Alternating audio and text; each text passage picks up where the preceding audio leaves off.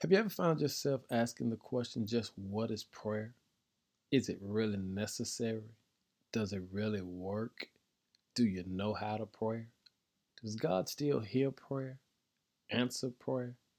What does prayer do for my life? Let's listen to a few passages of scripture. Number one, prayer is an attitude of gratitude. Colossians 4 and 2 says, Devote yourselves to prayer, being watchful and thankful. Jeremiah 29 and 12 says it's worship. Then you will call upon me, come and pray to me, and I will listen to you. Mark 11 and 24 says it's faith. Therefore I tell you, whatever you ask for in prayer, believe that you have received it, and it will be yours. Romans 12 and 12 says it's joy. Be thankful in hope, patient in affliction, faithful in prayer. Psalms 145 and 18 says it's trust. The Lord is near to all who call on him, to all who call on him in truth.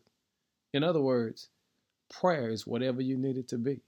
And today, I encourage you, whatever you're going through, whatever you need, speak to God in prayer about it because God is able to handle whatever you're going through.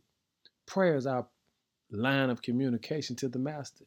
Prayer is where we get to share what we're going through, how we feel, and how we view this thing called life. Prayer is when we reach out to our life source, you know, the Lord, God Himself, the one who woke us up, and get to express to Him just what we feel.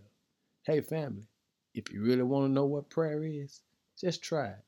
Open your mouth today and say what you feel to the Lord. I'll bet you'll never be the same. In Jesus' name, amen.